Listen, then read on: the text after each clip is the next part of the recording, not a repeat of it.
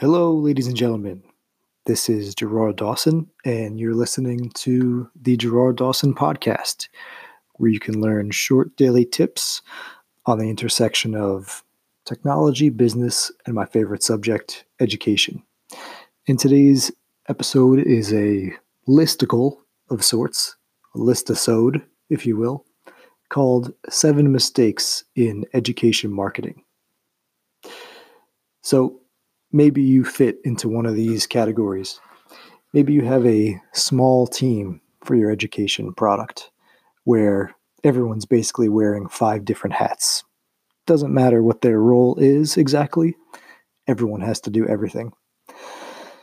Maybe you're a solo consultant and you know you have a valuable service that helps uh, schools or districts, but you're looking to expand your reach.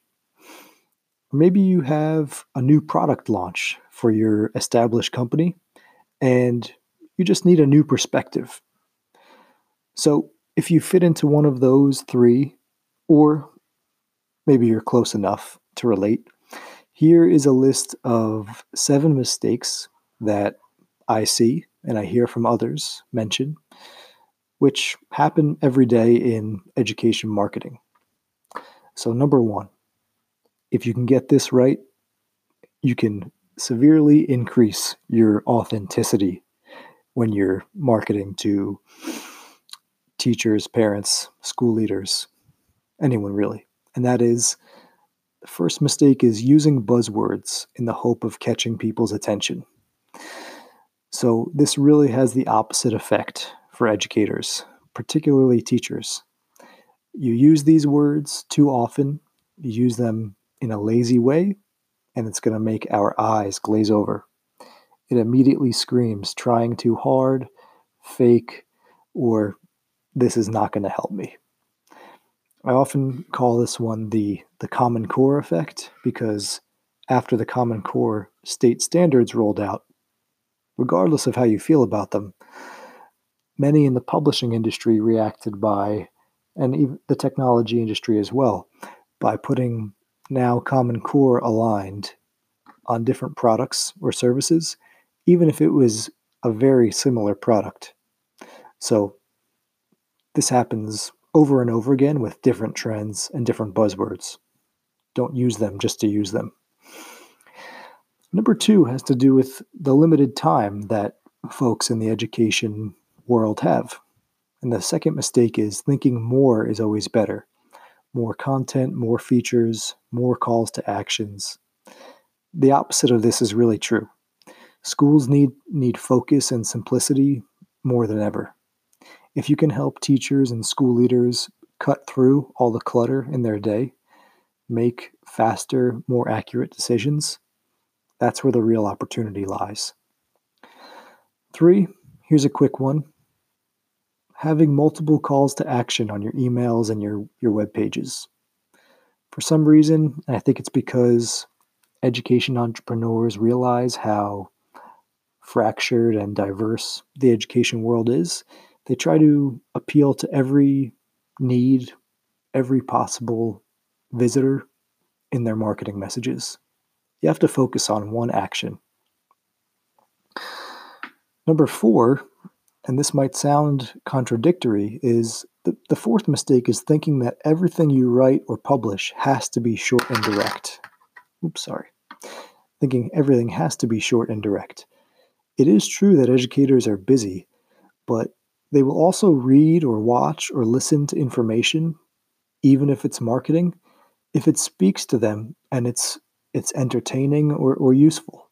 Especially entertaining. Don't don't sleep on that as an option for your your uh, messaging. The fifth mistake is that education companies forget about status. Teachers want status just as much as anybody else. They want to be seen as perhaps technology or instructional leaders, and they want to be seen as the smart, hardworking people that they are. Administrators want status too. They want the status as thoughtful, caring, effective leaders for their, their school and their community. The sixth mistake is forgetting about survival, meeting those basic needs. Some teachers are just trying to get through the day or even the next 30 minutes of their day. They have a crazy class, they've been overburdened with their schedule, and their needs are just whatever is in front of them. In the same way, some administrators are just hoping the person above them doesn't barge into their office and slap down a new initiative which was effective yesterday. This isn't everybody all the time, but it's important not to forget that some people are in this situation. Number seven ties those together. The seventh mistake is forgetting which one of those two you're addressing. Are you helping people with their higher level desires, their desire for status? Or are you helping people just get by and survive? Both are very important. It's just important for you to know which one you're working on. Here's a bonus one, number eight. The eighth one is trying to keep all this in mind when writing your emails, websites, blogs, or ads.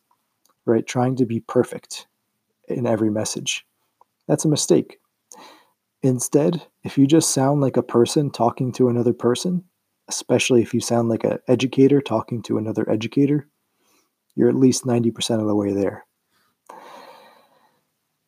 If you resonate with any of these mistakes and you want some help keeping it real in your marketing, then I think I can help you out. If you head on over to my website, gerarddawson.org, and you click on EdTech Marketing, then I have a short free email course for you called the Five Day Copy Fix. Oops, just got a quick call there, had to cancel.